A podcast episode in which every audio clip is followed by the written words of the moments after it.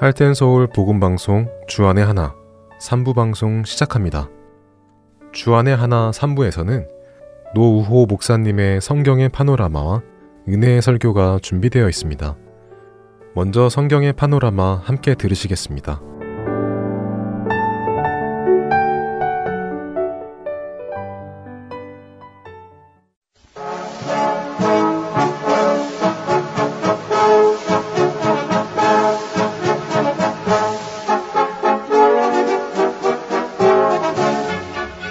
성경의 파노라마.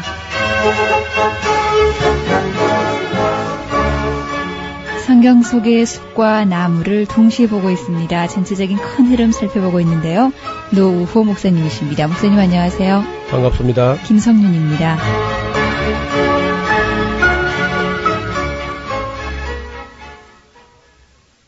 오늘은 우리 오바댜서 구약 성경에서 제일 짧은 책이죠. 오바댜서 일반적으로 성도님들이 잘 안 읽고요. 또 목사님들도 이 오바댜서는 대개 교회 잘 소개를 안 합니다. 여기 무슨 뭐 복 준다는 말도 없고 그래서 그런지 오바댜서를 잘 안 펴보는데 그 한 페이지 좀 넘지요? 분량이.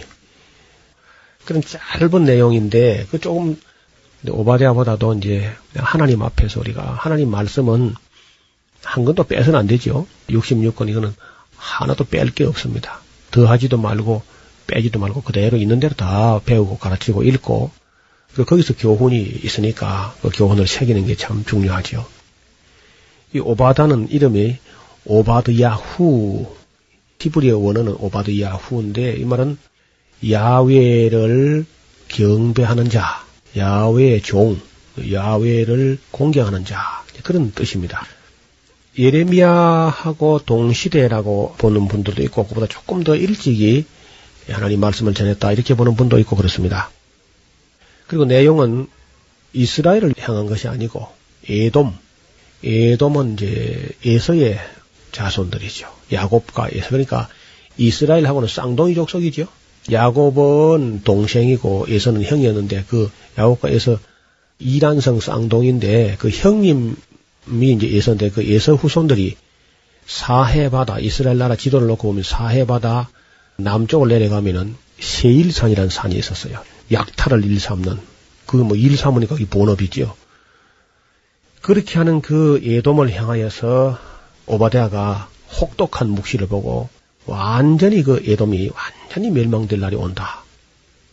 어느 시대라는 말이 역시 첫머리에 나오지 않습니다. 단지 주 여호와께서 예돔에 대하여 이같이 말씀하신다 하고 이야기를 해요. 우리가 여호와께로서 말미암아 소식을 들었는데 그 사자가 하나님의 천사가 열국 중에 보내심을 받고 이르기를 너희는 일어날지어다. 우리가 일어나 그로 더불어 싸우자 하는 것이니라. 여호와께서 가라사대 내가 너를 열국 중에 미약하게 하였으므로 네가 크게 멸시를 받느니라. 그래서 예돔을 아주 미약하게 만들어가지고 아예 없애버립니다. 3절에 보면 바위 틈에 거하면 높은 곳에 사는 자여 네가 중심에 이르기를 누가 능히 나를 땅에 끌어내리겠느냐 하니 너의 중심의 교만이 너를 속였도다. 예. 네가 독수리처럼 높이 오르며 별 사이에 들지라도 내가 거기서 너를 끌어내리리라. 나 여호와가 말하였느니라. 혹시 말이다. 도적이 네게 이르렀으며 강도가 혹시 밤중에 이르렀을지라도 어, 그 마음에 만족할 만큼 거저 취하면은 좀 남겨놓는 게 상식이고 좀 그치지 않겠느냐. 혹 포도를 따는 자가 네게 이랬을지라도 어, 그 이가 실 만큼 먹으면 그만이지. 좀 남겨놓고 가는 게 상식인데 네가 어찌 그리 망했던지 의서가 어찌 그리 수탐되었던지 감춘 보물이 어찌 그리 수탐되었던지 마치 말감 반석같이 씻어 엎은 같이 깨끗하게 다 털릴 날이 올 것이다. 그런 얘기를 합니다.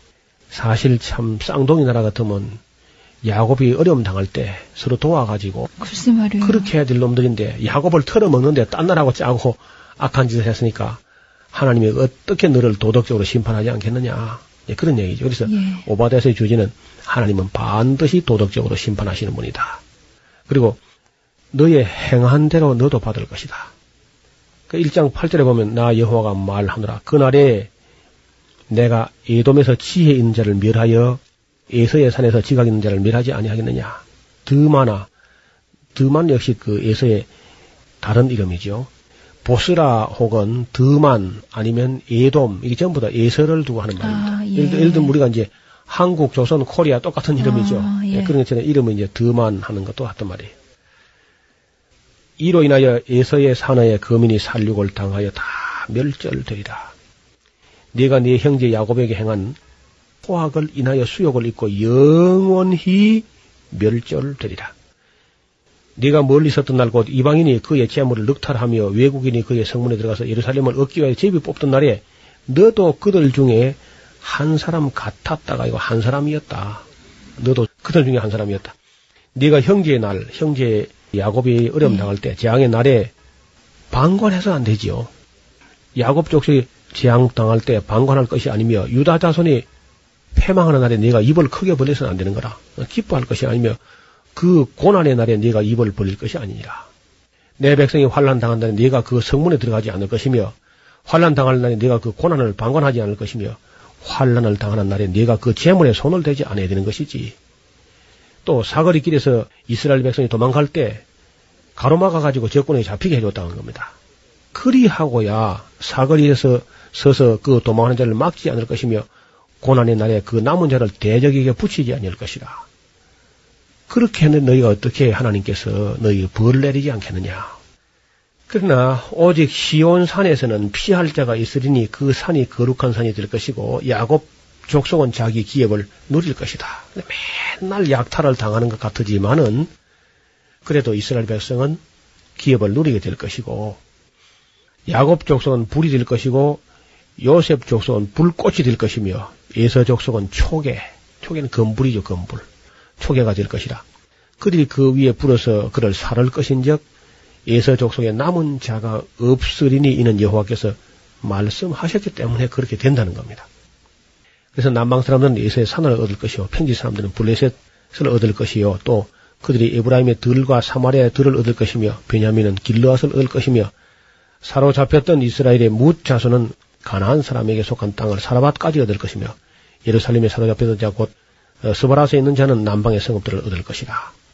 구원자들이 시온산에 올라가서 예수의 산을 심판하리니 나라가 여호와께 속하리라. 이렇게 해서 이제 오바댜의 내용이 정리가 되는데요.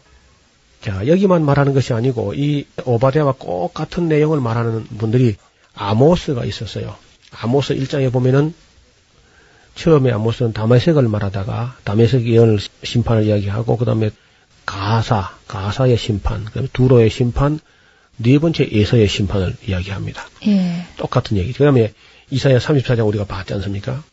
에레미야서 49장 7절에서 22절까지에도 역시 오바댜가 똑같은 얘기를 합니다. 뿐만 아니라 예수겔에서 35장 또 1절에서 15절까지도 똑같이 오바댜가 하는 말과 거의 내용도 같아요. 예수 자손이 완전히 멸망될 날이 온다.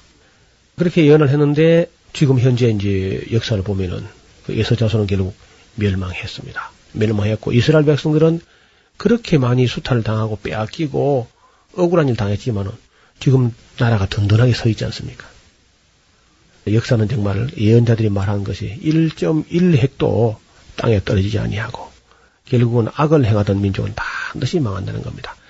반드시 멸망될 날이 오고 하나님께서 그 행한 대로 갚으시는 날이 있다는 겁니다. 우리는 이 오바다서의 교훈 즉 하나님은 도덕적으로 심판하신다. 형제가 어려움 당할 때 방관하는 것도 죄가 되는데 그 어려움 당할 때 그 재물에 손을 대거나 어려움 당한 사람이 도망가는데 그걸 갖다가 대적에게 붙여준다든지 하는 것은 하나님께서 반드시 벌을 내리시는 그런 큰 죄악이 되겠습니다. 이 오바댜는 그러니까 아무리 어려워도 그렇죠. 어렵고 내가 참 손해보고 약탈당하면 억울하지 않습니까? 예. 그래도 약탈하는 자보다는 약탈당하는 게 낫습니다. 음. 빼앗는 것보다는 빼앗기는 게 낫습니다. 그 빼앗기는 사람은 소망이 있지만은 빼앗는 사람들은 결국은 불도 취한 것은 다 자고새가 낳지 않은 알을 푼 것이 결국은 다 떠나갑니다. 그게 오래 가지 않고. 그리고 결국은 이제 필경은 어리석은 자가 되고 마는 것이죠. 소선지서 중에서 요엘서라고 있습니다. 요엘서는 12소 선지서 중에서 아주 작은 책에 속합니다. 보통 우리가 그 소선지서라는 말을 하다가 이게 입에 익어가지고 소선지자라고 하는 말을 쓰는데요. 네. 그건 옳은 말이 아닙니다. 책이 단지 이사야 예레미야서에 비해서 작아서 소선지서지 네. 선지자 사람이 작아가지고 작은 인물이다 그런 게 아니거든요. 그런데 여러 책에서라든지 사람들이 정확하지 못하게 말을 사용할 때가 있는데 아마 들으시면 언짢아 하실지 모르겠습니다. 천국에 있는 분들이 소선지자라 그러면은 그건 말이 안 되거든요. 비록 책의 뚫게는 얇아도 책의 분량은 많지 않지만은 그런 분들이 사람이 작은 사람들이 아니고 그래서 소선지서라는 말은 맞는데 소선지자 하는 말은 안 맞다는 것을 네. 우리 알아놓는 게 좋겠습니다. 소선지서 중에서 요엘 하는 말은 여호와는 엘로힘이다. 하나님이시다. 예. 여호와는 하나님이시다. 그런 말이죠. 여호와 하는 말이 단어가 길어지기 때문에 앞에가 요로 되든지 여로 되든지 그렇게 되고요. 단어가 짧을 때는 이제 야 하고 이렇게 되는 거죠. 그래서 요라는 말, 예를 들어서 요압, 요엘, 요게벳, 요셉 하는 건 전부 다 그것이 여호 혹은 야외의 이름이 앞에 접두어형으로 붙을 때에 요라는 말로 어, 시작한다는 것을 기억해 놓으시면 좋겠습니다. 우리가 이 요엘 선지자에 대해서는 별로 참 아는 게 없습니다. 성경 자체가 그것을 그저 침묵하고 있고 또 요엘 자신도 자기 자신 소개를 별로 하지 않고 시작해요. 요엘서를 보면은 첫머리에 어느 시대의 또 선지자인지도 분명하지가 않습니다. 보통 책을 보면은 유다왕 누구 때, 북왕국 왕 누구 누구 때에 하나님 말씀이 누구 누구에게 임하였다 이렇게 시작하거든요. 근데 요엘서는 그냥 시작하면서 여호와께서 부두엘의 아들 요엘에게 이르신 말씀이다. 그 어느 시대라는 말이 없어가지고 많은 학자들이 저작 연대 이 활동한 시대를 알아보려고 오랫동안 노력을 했는데 불행스럽게도 지금까지 어느 시대인지 아주 확정을 못 짓고 있는 그런 선지자입니다. 네, 연대가 불투명하군요. 예. 네, 그렇긴 해도 그 메시지는 아주 분명하고 명료하게 그렇게 나타나 있습니다. 그러면서도 또 이제 해석은요, 이 해석은, 요엘서에 대한 해석은 또 이게 두 가지가 있는 겁니다. 이래서 이제 조금 어려워하는 건데, 하나는 한번 4절을 한번 읽어보시렵니까? 요엘서 4절, 1장 4절 한번 1장 읽어 4절 말씀. 예. 팥종이가 남긴 것을 메뚜기가 먹고 메뚜기가 남긴 것을 느시 먹고 느시 남긴 것을 황충이 먹었도다. 예. 그럼 다 먹었죠. 예. 실제적으로 이 황충이라든지 느시라든지 팥종이나 메뚜기가 네. 그냥 글자대로 재앙 어떤 충해, 충해를 네. 말하는 것이냐 하는 것이 이제 한 해석이고요. 실제적으로 그냥 그 병충들이다. 이제 우리 곡식을 다 갉아먹는 해충들이 와서 사람들이 농사한 것을 전부 헛되게 다 갉아먹어 버렸다. 그 뒤에 이어지는 그렇게 갉아먹은 그 결과에 대해서 쭉 말씀하시는 걸 보면 정말 이제 곡식이 다 말라버렸고 포도주가 이제 끊어져 버렸고 한 걸 보면은 어, 그 뭐 그렇게 보는 게 맞을 것 같아요. 이걸 조금 더 거시적인 안목으로 넓혀서 생각할 때는 바벨론과 다시 말해 유대 나라를 괴롭혔던 바벨론과 페르시아와 헬라와 로마 이 네 나라가 이스라엘 백성을 갖다가 약탈한 것을 갖다가 이렇게 네, 은유적으로 표현한 것이다. 이렇게 보는 해석들이 있는 겁니다. 그런데 두 해석이 아주 만만치 않게 팽팽하게 그렇게 다 양쪽 다 주장을 하거든요. 어떻든 이것은 하나님의 징계, 즉 이스라엘의 범죄, 유다의 폐역에 대해서 하나님의 징계가 그렇게 임해 온 거죠. 그래서 이제 대체적으로 징계가 임할 때는 물질적인 부분들, 곡식이라든지 무슨 우리나라처럼 경제라든지 이런 데 어떤 징계가 올 때에 이 징계는 아주 가벼운 일차적 징계 에 해당하고 가벼운 징계입니다. 이런 징계를 당할 때에 백성들은 이제 두 가지 자세가 일어나는 거죠. 하나는 정말 우리가 잘못한 걸 깨닫고 크게 뉘우쳐 회개하는 길이고요. 만약에 정말 뜨거운 마음으로 눈물로 회개하고 통회하고 자복하고 하나님께 돌아오게 되면은 어, 그 다음에 하나님께서 때려놓고 오히려 때린 분이 또 얼마 안 가서 마음 아파하시는 것이 그게 아버지 마음이죠. 그런데 이제 어떤 못된 아이들은 그래 맞았을 때 말이죠. 이게 반발하는 수가 있어요. 뛰쳐나가죠. 집을 나가는 수도 있고 사랑으로 보지 않고 아주 감정적으로 받아들여 가지고 반발하는 그런 경우가 있습니다. 그래서 이제 이렇게 아이들이 맞아가지고 아버지한테 그저 맞아가지고 있을 그때에 누군가가 옆에서 이제 있어야 되겠죠. 예를 들면 이제 엄마가 있어가지고 네. 네가 잘 잘못했잖아. 아빠가 오늘 화가 많이 나신 거다. 네가 잘못을 생각해봐라 말이야. 그리고 빨리 가서 잘못했다고 빌어라. 이렇게 등 떠밀어서 아버지에게 가서 용서를 구하도록 아들을 건면하는 그런 어머니와 같은 그런 심정을 가지고 호세아 선지자가 이 글을 쓰고 있는 겁니다. 그래서 이 분위기를 하나님과 그 유다 나라 사람들과의 그 영적인 분위기를 빨리 파악해야만 이 성경을 쉽게 편안하게 그렇게 이해할 수가 있습니다. 이런 내용들도 너무 그 단어 자구에 매이지 말고 전체적인 큰 흐름과 또 하나님과 당시 그 이스라엘 사람들의 어떤 관계와 분위기가 어떠했는가 하는 것을 알므로써 좀 큰 안목으로 성경을 이해할 수 있겠습니다. 그래서 이제 대체적으로 예언자들이 외치는 걸 보면은 죄를 책망하거든요. 예. 예언자가 나타나서 이제 하는 일 중에 하나가 왜 이스라엘 백성이 하나님과 언약을 맺은 백성이 되어 가지고 그 언약을 멸시하거나 언약을 잊어버리거나 저버리거나 언약을 배반하는가 그렇게 이제 책망하는 것이 이제 제1 기능입니다. 예언자 혹은 선지자들의 제1 기능은 하나님과 언약 맺은 백성들이 그 언약을 지키지 않을 때 나타나서 죄를 지적하는 거예요. 그러니까 그 죄를 지적하는 거는 뭐 대체로 기분 좋을 리가 없지요. 그렇죠. 책망을 하니까 예. 아무리 잘못해놓고도 책망 받으면 그 기분 나쁜 일이 되죠. 기분 좋은 사람 은 거의 없단 말이죠. 그래서 이스라엘 백성들이 하나님께서 보내신 많은 예언자, 선지자들을 돌려쳐 죽이고 그저 톱을 켜기도 하고 십자가에 못 박기도 하고 이제 이렇게 괴롭히고 했는데 이것이 정말 하나님께 크게 폐역한 거죠. 잘못한 것만 해도 그 참 두려운 일인데 그 잘못을 지적하기 위해서 하나님의 보내심을 받아온 선지자들을 또 때려 죽였으니까 이건 정말 하나님께 대역 죄가 되지 않겠습니까?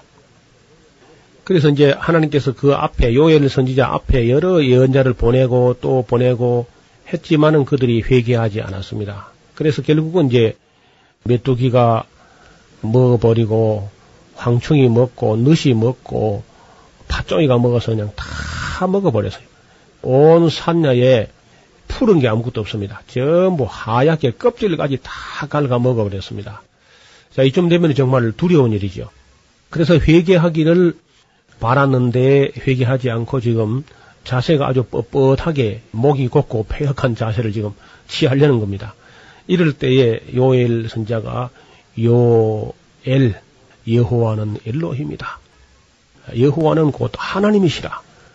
하나님이 진노하셨을 때 너희가 맞서거나 반항하면은 너희만 죽을 일이지 하나님이 한번 노하시게 되면은 크고 두려운 날, 여호와의 크고 두려운 날이 가깝다. 지금은 이건 아주 작은 징계에 불과한데 여호와의 크고 두려운 날이 가까워서인저 그렇게 뻣뻣하게 해서 반항하는 자세를 취하지 말고 이제라도 온 전국에다가 거룩한 금식일을 선포하고 범국민적인 그런 회개 운동을 할 것을 그게 촉구하는 겁니다. 여러 번 그런 얘기 나옵니다. 그 신랑도 그 골방에서 나오고 신부도 나오고 남자 여자 무릇 이스라엘 사람들은 모두 다 나와서 하나님께 엎드리고 회개하고 자복하고 하게 되면은 하나님께서 또다시 긍휼히 여기는 그런 마음이 일어나시면서 다시 이 땅에 비를 주시고 또 곡식을 익어 연걸게 하시고 복을 주실 뿐 아니라 그런 후에 참으로 진정한 그 회개가 회개다운 회개가 될 때는 네. 하나님께서 성령을 다시 부어 주실 것이다. 남종과 여종에게 성령을 부어 주실 것이다 하는 권면을 하고 있는 것. 참 그러고 보면 하나님께서는 마음이 넓으세요. 그렇게 노하셔도 예. 우리가 회개를 하면은 긍휼을 베푸시지 않습니까? 그렇습니다. 그 이제 자식이니까 예. 우리가 아무리 미워도 내 자식은 참 어쩔 수 없잖아요. 그 하나님 꼭 같으세요. 하나님께서 정말 창세 이후로 뭐 그 인간의 범죄한 대로 다 갈봤다면은 그야말로 우리는 끝장났지요. 전혀 세상에 아무도 생존할 수 없을 텐데 미워도 내 자식이고 고아도 내 자식이 하듯이 하나님께서 당신 자신이 만드신 피조물들이고 하니까 웬만하면은 어지간하면은 정말 참으시고 또 노하셨다가도 진노 중에도 긍휼을 잊지 아니하시고 또 노하셨다가도 회개하려고 하는 어떤 눈치만 보여도 그만 끌어안으시려고 하는 그런 모습을 여기저기서 많이 볼 수 있습니다. 심지어 아합이 말이죠. 아합같이 그래 못된 사람이 그 선지자의 책망을 듣고 마음이 조금 연연하여지고 걸음도 좀 천천히 하고 맥이 탁 풀어지면서 돌이키는 마음이 있으니까 뭐그 하나님께서 또 긍휼히 여기시는 그런 면도 볼 수 있어요. 그래서 이스라엘 백성들이 참 해도 해도 너무 했기 때문에 예를 들어서 모세부터 말라기 선지자까지 보면은 약 천년 되던 천년 천년을 속을 새기는 겁니다. 그 쬐끄만한 나라 우리나라 강원도만 한 나라가 천년 동안 하나님의 속을 새기는 거예요. 예언자를 보내면 때려 죽이고 돌로 치고 그렇게 하니까 정말 참 우리가 만약에 성경을 단숨에 구약을 보면은 우리가 하나님 되었다 할지라도 도저히 견딜 수 없는 그런 짓을 이스라엘 백성이 했습니다. 그렇지만 하나님께서는 지금도 요엘 선자를 보내서 권면하고 있는 거죠. 지금이라도 뉘우치고 회개하고 통회하고 거룩한 금식일을 선포하고 모든 백성이 하나님 앞에서 진지하게 회개하라. 그리하면 하나님께서 다시 은혜를 베푸시고 성령을 선물로 주실 것이다. 그런 말씀을 하고 있는 책이 요엘서입니다. 요엘을 통해서 우리들이 느끼는 것은요, 역사적인 그 교훈은 중징계를 받은 후에 인간이 취할 수 있는 자세, 정말 진심으로 회개하는 일입니다. 성경의 파노라마 노우호 목사님이셨습니다. 목사님 고맙습니다. 감사합니다. 김성윤이었습니다.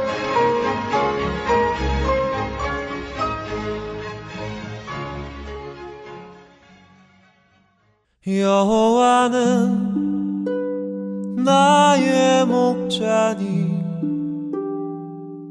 내가 부족함 없으리로다. 그가 나를 푸른 초장에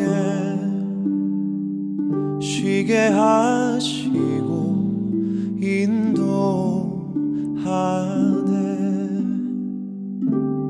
여호와는 나의 목자니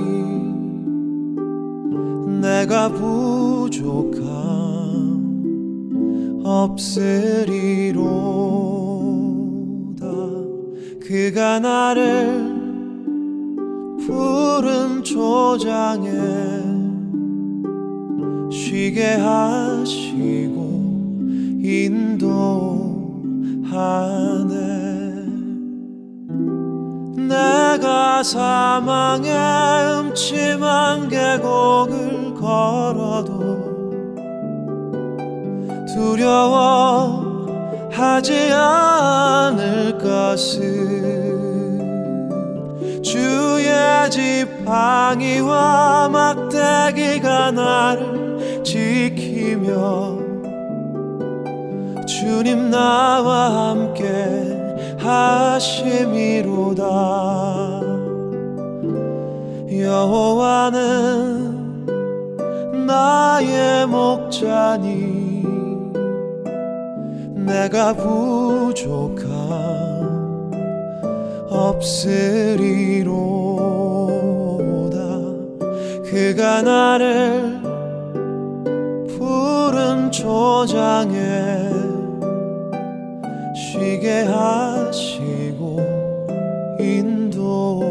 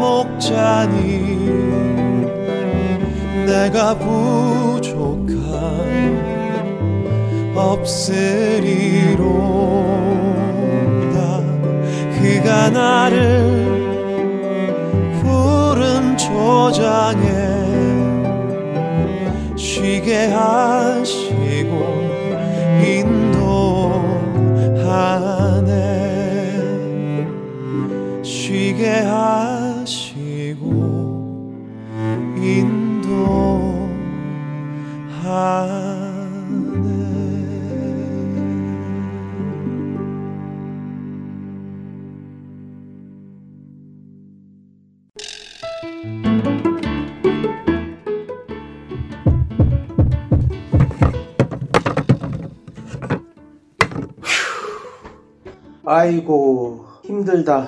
여보, 정말 수고 많았어요. 그게 마지막 짐이죠? 음 이제야 이사가 끝났네. 당신은 이제부터 정리해야 되니 한동안 힘들겠네요. 어, 괜찮아요. 천천히 짐 풀면서 정리하면 돼요. 정말 수고했어요.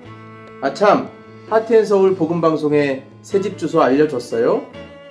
짐은 천천히 풀어도 되지만 집 주소 바뀐 것은 빨리 알려줘야 CD가 배달이 오죠. 어머, 이사하느라 정신이 없어서 깜빡했네요. 지금 당장 전화해서 알려드려야겠어요. 602-866-8999 주소나 전화가 변경되었을 때 저희에게 알려주시면 큰 도움이 됩니다. 불필요한 CD 반송과 귀한 후원금도 낭비하지 않게 됩니다. 바쁘시더라도 꼭 연락 주세요. 연락 주실 전화번호는 602-866-8999입니다. 이메일이나 카톡으로 연락 주셔도 됩니다.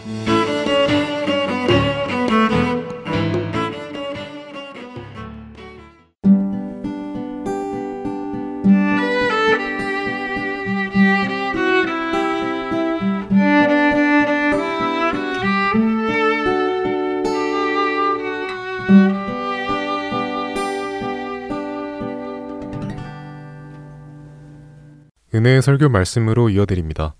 오늘 설교 말씀은 서울 주님의 십자가교회 서정곤 목사님께서 출애굽기 5장 1절부터 23절까지의 말씀을 본문으로 사단은 지금 이라는 제목의 말씀 전해 주십니다.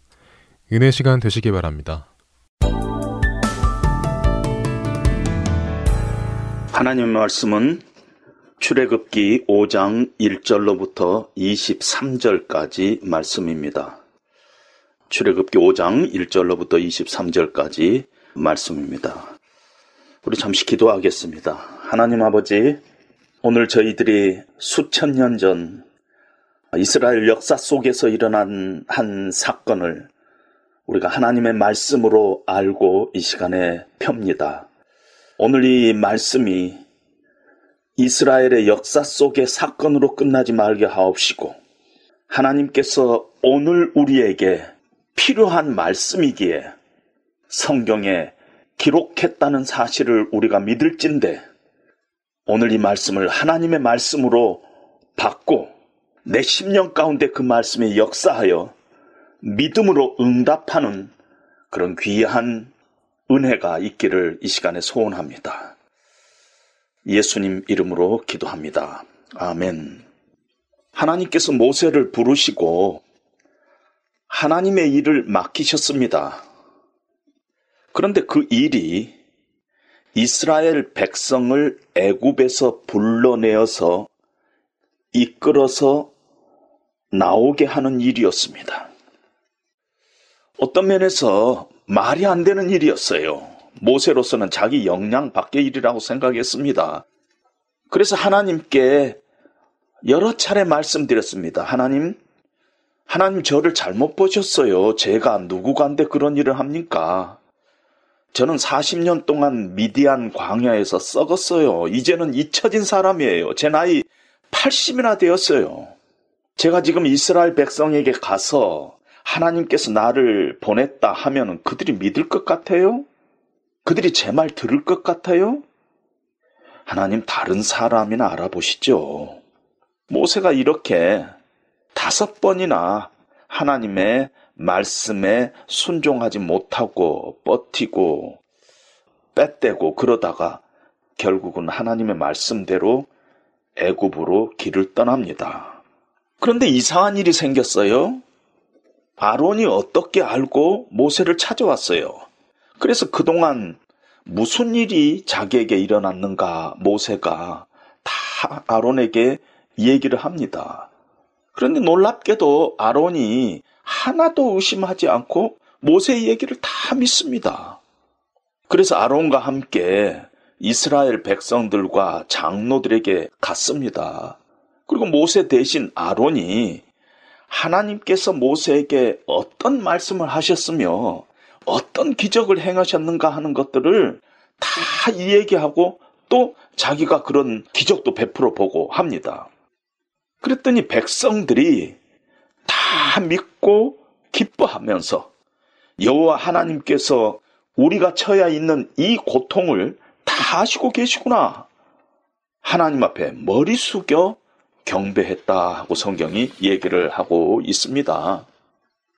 분위기가 너무 좋았어요. 앞으로 무슨 일들이 다 그 일어나더라도 잘 풀릴 것 같았어요. 아, 바로 왕에게 가서도 이렇게 말하면 되겠구나 하는 마음에 확신과 담대함과 자신감이 모세 마음속에 생겼습니다. 그것이 출애굽기 4장 마지막의 분위기입니다. 그런데 출애굽기 5장 1절에 와서 일이 생각대로 그렇게 쉽게 풀리지 않았습니다. 상황이 내가 원하는 대로 그렇게 되지 않았어요. 현실은 그렇지가 않았습니다. 하나님 앞에 나와서 예배 드리고 하나님 말씀 듣고 은혜를 받고 믿음으로 우리가 예배당을 떠나지만은 여전히 우리 삶 가운데 여러 문제들이 산적해 있고 우리가 그 문제에 직면할 수밖에 없는 현실 앞에서 우리는 당황 하고 그 현실이 우리를 당혹스럽게 만들기도 합니다. 왜 믿는 사람들에게 이런 일이 일어났는가? 왜 이런 일들이 일어나는가? 예수님께서 온 세상의 주님이시고 십자가로 승리했어요. 그리고 우리는 예수님을 믿는 사람이고 우리는 하나님을 섬기는 하나님의 백성들인데 좀 모든 일이 잘 풀리면 안 되느냐는 것이에요. 하나님 믿는 사람들인데 그러다 보니까 우리가 믿음에도 불구하고 정말 하나님은 살아계시는가? 하나님 우리를 사랑하시는가? 아, 의심이 생길 때가 있다는 것입니다. 결론적으로 말씀드려서 미안하지만 그렇게는 안 된다는 것입니다. 우리가 하나님을 믿는다고 세상의 모든 일들이 다 잘 된다. 그렇게 말할 수 없다는 것입니다. 오히려 세상에 믿지 않는 자들이 일반적으로 인생을 살면서 겪는 고난보다 믿는 사람이 이 땅에서 더 많이 어려움을 겪을 수밖에 없다 하는 것이 성경의 이야기입니다. 왜냐하면은요, 가만히 생각해 보면은 우리가 지금 출애굽기를 보고 있지만은 이걸 출애굽기를 역사적으로 볼 수도 있지만은 또 한 면에서는 영적인 이야기입니다. 바로 왕은 애굽 왕이기도 하지만은 하나님을 대적하고 적대하는 사단의 세력입니다. 이스라엘 백성, 이스라엘 민족은 이스라엘 민족이기도 하지만은 동시에 하나님의 백성인 것입니다. 우리는 우리가 세상에 속하여 살고 있지만은 우리는 동시에 그리스도께 속한 하나님의 사람입니다. 예수를 믿는다. 우리가 하나님의 백성이 되었다. 하나님의 사람이다 하는 뜻은 세상에 속한 한 사람이 하나님께 속한 한 사람으로 바뀐다는 것입니다. 그러기 때문에 사단의 세력과 하나님의 백성 사이에 영적인 전쟁이 일어날 수밖에 없었고 하나님의 백성은 지금 이 땅에 우리가 살고 있지만은 동시에 영적인 전쟁 상태에 있기 때문에 우리가 알다시피 평시보다 전쟁이 더 어렵지 않아요? 그래서 하나님의 백성이지만은 이 땅에서 오히려 더 어려움 가운데 살 수 있다는 것이요. 왜? 영적인 싸움 가운데 우리가 있기 때문에, 전쟁 가운데 있기 때문에, 사단의 핍박 가운데 있기 때문에 우리가 더 어려움 가운데 있을 수 있다는 것입니다. 하나님께서 모세에게 미리 말씀하셨어요. 바로의 마음이 강팍하여서 네가 하는 말 듣지 않을 것이다. 출애굽기 4장 21절에 이미 하나님께서 그렇게 말씀하셨어요. 5장 1절에 보니까 모세가 바로에게 가서 바로 왕이여 이스라엘의 하나님 여호와께서 이렇게 말씀하셨습니다. 내 백성을 보내라. 그러면 그들이 광야에서 내 앞에서 절기를 지킬 것이니라. 하고 이렇게 말씀하셨다고 말했습니다. 그랬더니 2절에 바로가 여호와가 누구요? 나 그딴 건 모른단 말이야. 내가 알지 못하는데 왜 내가 너희들을 보내냐? 어, 이렇게 말하는 것입니다. 아, 바로왕이 뭔가 오해하고 있는 것이 아닌가, 뭔가 잘못 생각하고 있는 것이 아닌가 하는 생각이 들었든지 3절에 모세가 여호와는 히브리인의 하나님입니다. 폐하. 우리가 아주 가는 것이 아니고요. 광야로 사흘길쯤 가서 우리 하나님께 제사를 드리려고 하옵니다. 허락하여 주시옵소서. 우리가 제사를 안 드리면은 여호와께서 우리에게 전염병으로나 칼로 우리를 치실까 두렵습니다. 하면서 사흘길 정도만 우리가 가서 제사를 드리겠습니다. 하고 이 얘기를 합니다. 그런데 바로가 이런 지하에 거절합니다. 잔소리 말고 가서 열심히 일이나 해. 제사는 무슨 놈의 제사냐. 그렇게 거절할 뿐만 아니라 그날에 바로가 감독들에게 명령을 합니다. 벽돌 만드는데 여태까지는 짚을 공급했다. 그런데 앞으로는 짚은 없다. 짚은 자기들이 구해서 벽돌을 만들어야 한다. 그러나 벽돌 만드는 숫자는 예전이나 지금이나 똑같다. 요놈들이 게을러 빠져갖고 하나님께 뭐 제사 드린다, 제사 드린다 그러는데 이 정신 못 차리게 일을 고되게 시켜가지고 구절에 보니까 그들로 거짓말을 듣지 않게 하라 하고 명을 내립니다. 하나님이 뭐 내 백성을 보내라. 그래서 나를 섬기게 하라. 그따위 거짓말 듣지 못하게 죽어라고 일 시켜라. 하나님이 없는데 뭘 하나님을 섬기고 섬겨? 바로는 철저하게 하나님의 존재를 부인하고 하나님의 백성들을 조롱하고 하나님의 말씀은 거짓말이다. 사람들로 그 말씀을 듣지 않게, 듣지 못하게 하고 있는 것을 봅니다. 바로왕의 뒤에 사단이 있습니다. 사단은 끊임없이 하나님의 말씀은 거짓말이다. 라고 우리에게 얘기하고 있습니다. 하나님의 백성들에게 하나님의 말씀대로 우리가 살아가고 있는데 왜 우리에게 어려움이 있고 고난이 있느냐? 모세경으로 보면 모세가 순종의 발걸음을 띄었는데 왜 여전히 어려움이 있느냐? 사단이 도대체 뭘 노리고 있는 것이냐? 사단은 우리를 낙심하게 만들고 절망하게 만듭니다. 낙심의 반대는 소망이에요.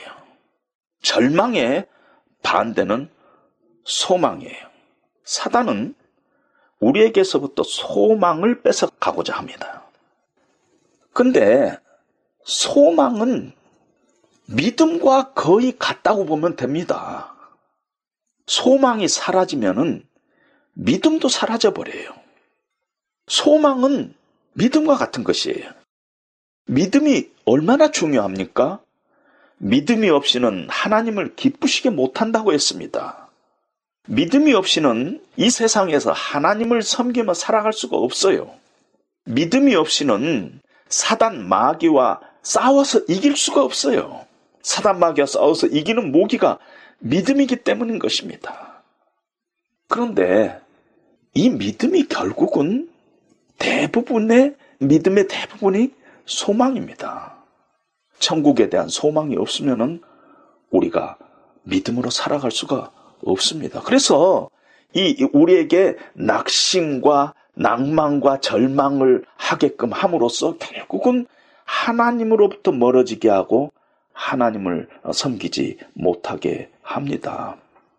우리가 세상에 어떤 환경을 당하든지 어떤 문제에 당하든지 어떤 어려움을 당하든지 사형 선고를 받은 것과 같은 시츄에이션에 있다 하더라도 소망을 우리에게서 끊을 수는 없어요. 사단이. 소망은 끊어지는 것이 아닙니다. 다만 우리가 마음 속에서 스스로 소망을 놔버릴 수 있어요. 소망을 놔버리는 것, 낭망, 소망을 끊어버리는 것, 절망, 그것은 내가 하는 것이고 사단이 노리는 것이 바로 그것이라는 것입니다. 바로왕이 짚을 주지 않았습니다. 감독들이 바로의 명령이라고 그 사실을 알려줬습니다. 짚을 주어다가 벽돌을 만드는데 벽돌 숫자는 전과 같이 채우라는 것이었습니다. 집도 안 주면서 어떻게 똑같은 양의 벽돌을 만들 수 있는가? 야, 이건 뭔가 잘못됐다. 바로가 이렇게 무지하게 잔인하게 명을 내릴 수가 없지 않느냐. 이스라엘 감독들이 바로를 면담합니다. 바로 왕이요. 뭔가 잘못된 것 같습니다. 뭔가 미스커뮤니케이션이 있는 것 같습니다. 저들이 우리에게 너무 악하게 합니다. 바로 왕이요. 바로 잡아 주시옵소서. 하고 탄원을 합니다. 그때 바로가 야, 이 게으른 놈들아. 너희 하나님께 제사 드리고 싶다며. 아직도 쓸데없는데 신경 쓸 일이 그런 시간들이 남아있다는 증거 아니야. 정신 있어 없어?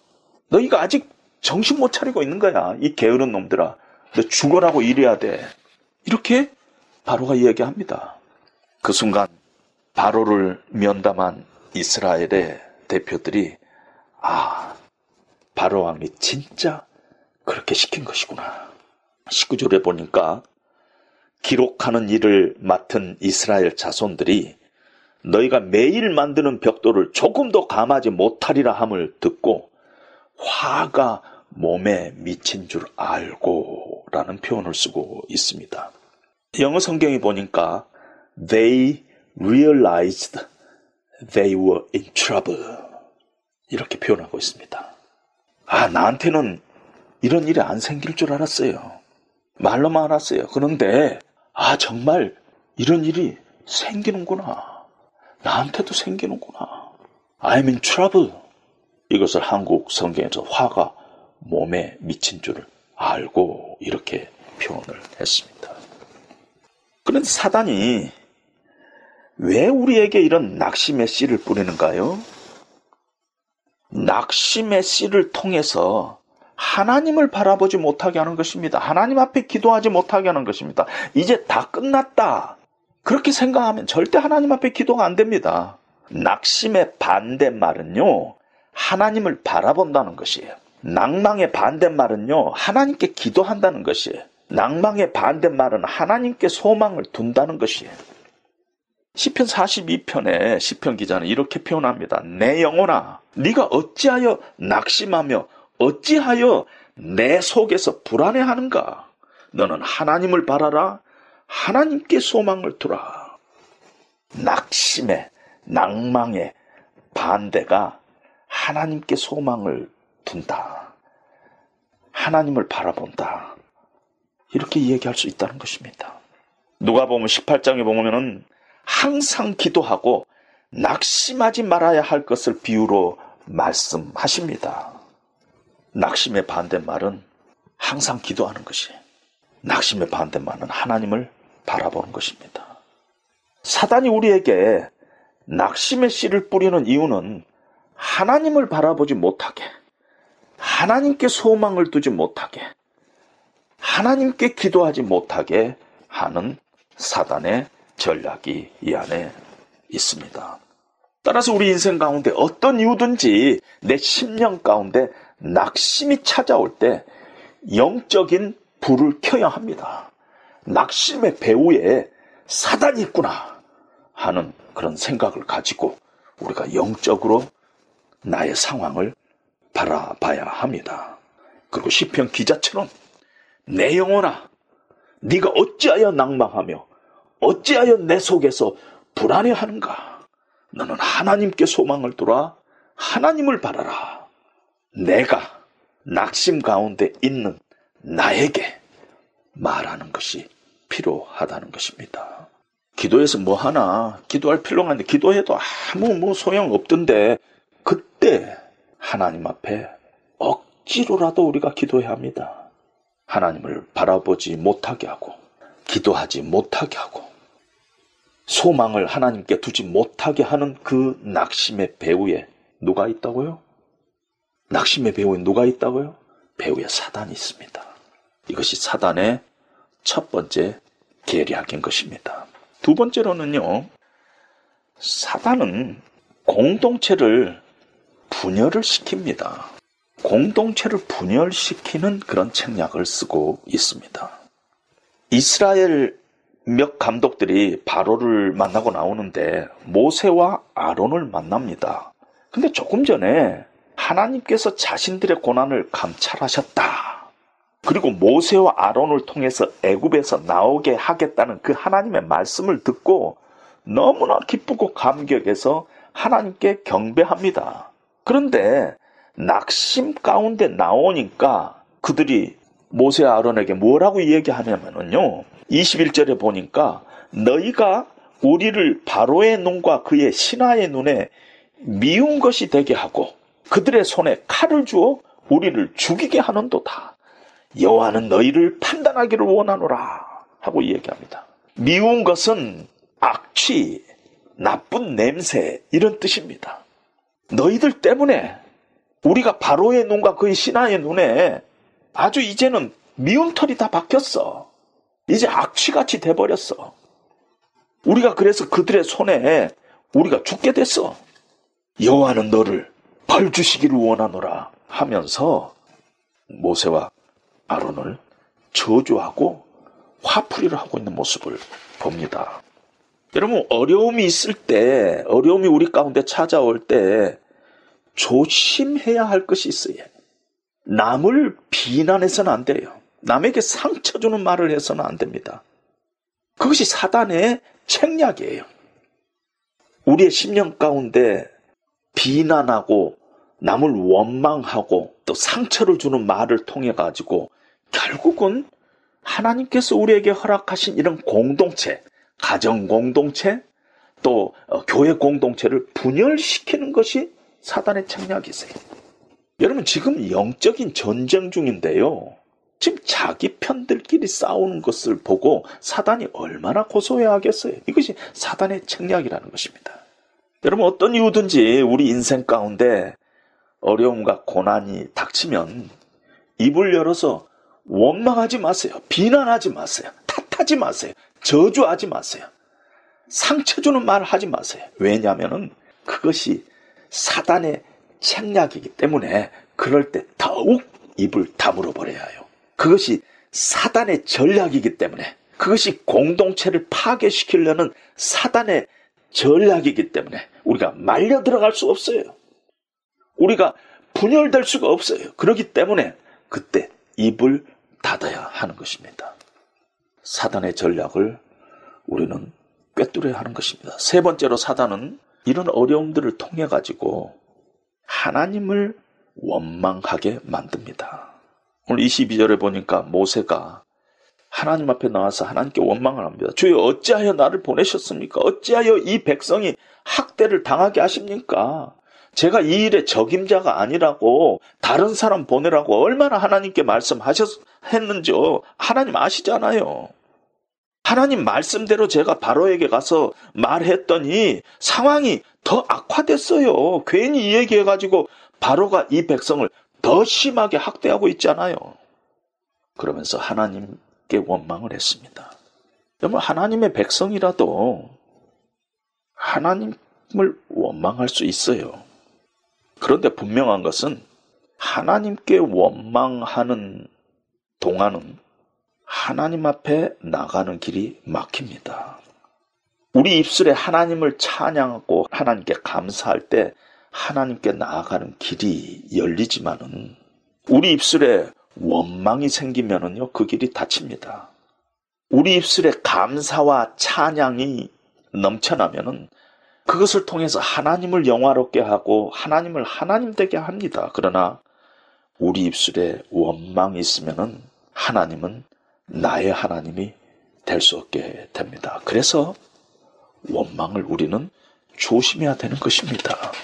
그런데 모세가 하나님을 향해서 원망할 때 하나님 앞에서 한다는 것이 참 중요합니다. 만약에 모세가 사람들 앞에서 하나님을 원망했다면 성경은 어쩌면 출애굽기 5장에서 끝이 났을지도 모릅니다. 그런데 모세가 이 원망을 하나님 앞에서 하나님께 했어요. 우리가 살다 보면은 원망할 일이 생깁니다. 꼭 원망해야 될 것 같으면 원망을 하나님 앞에서 하나님께 하십시오. 하나님께 부르짖으십시오. 사람에게 하지 말고 그러면은 우리는 출애굽기 6장 1절로 넘어갈 수 있습니다. 어떤 상황이라도 하나님을 향한 소망의 끈을 우리는 놓쳐서는 안 된다는 것입니다. 소망을 꼭 하나님을 소망 가운데 붙잡아야 한다는 것입니다. 소망이 이렇게 중요하죠. 하나님을 소망하는 것. 믿음과 똑같은 것이죠. 그런데 하나님께 소망을 주십시오. 하나님 나에게 소망을 주십시오. 그러면 소망을 주실까요? 안 주실까요? 표현이 좀 어색하지만은 하나님은 우리에게 소망을 주시는 분이 아닙니다. 대신 하나님은 소망을 이루는 능력을 우리에게 주시는 분입니다. 소망을 이루는 능력을 하나님께서는 그냥 주시지 않고 보자기에 싸서 줍니다. 무엇을 통해서 줘요? 그것이 고난이라는 것을 통해서 고난의 보자기에 싸서 우리에게 소망을 주시는 것입니다. 그래서 성경은 환란은 인내를, 인내는 연단을, 연단은 소망을 이루는 줄 알미라 하고 우리에게 말씀하고 있습니다. 암 말기에 진단을 받은 어느 성도님께서 전에 제게 보내온 글입니다. 지금 제 영혼에는 감사가 넘칩니다. 이유를 알 수 없는 감사의 영이 저를 사로잡고 있습니다. 찬송과 감사로 그분의 공전에 들어갑니다.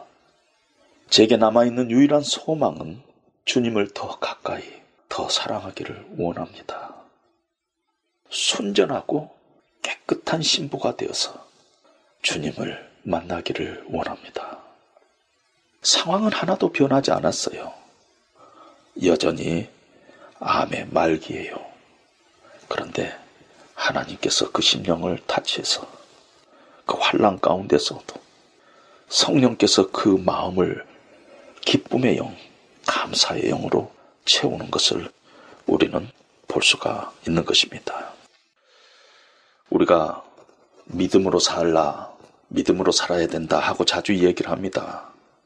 그 믿음이라는 것은 주여 주여 내가 믿습니다 하는 것이 믿음이 아니라 바로 앞에서 세상 앞에서 우리가 고난에 직면해서 우리가 어떻게 생각하며 어떻게 행동하며 어떻게 살아갈 것인가를 우리가 선포하는 것입니다.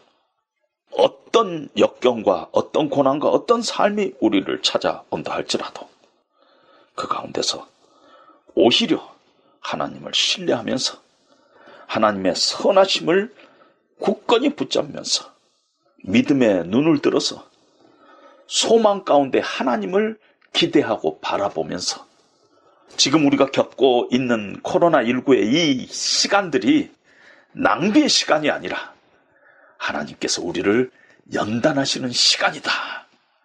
우리가 온전한 인내를 이루자. 하나님만을 소망하면서 우리가 살아가야 할 그런 책임들이 우리 가운데 있습니다. 사단은 여전히 우리에게 요구합니다. 낙심을 요구하고 원망을 요구하고 저주를 요구합니다. 우리를 망하게 하는 것이 사단의 의도인 것입니다. 그러나 하나님께서는 우리가 하나님을 소망하면서 인내하기를 원하고 있습니다. 하나님께서 의도하는 그 길, 하나님의 기쁨이 되는 그 길로 우리가 들어서서 하나님 앞에 올려드리는 저와 여러분들이 되시기를 주님의 이름으로 축원드립니다. 아멘.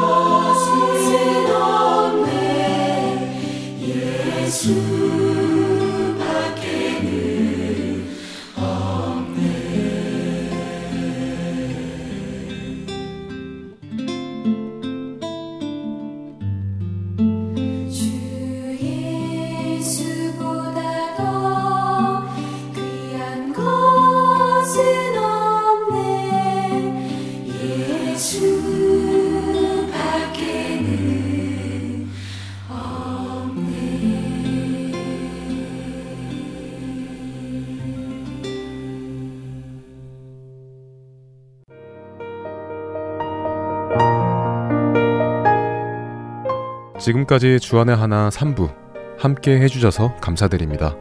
다른 방송들을 더 듣고 싶으신 분들은 홈페이지 www.할테앤서울.org에서 특별 방송을 클릭하셔서 들으실 수 있습니다.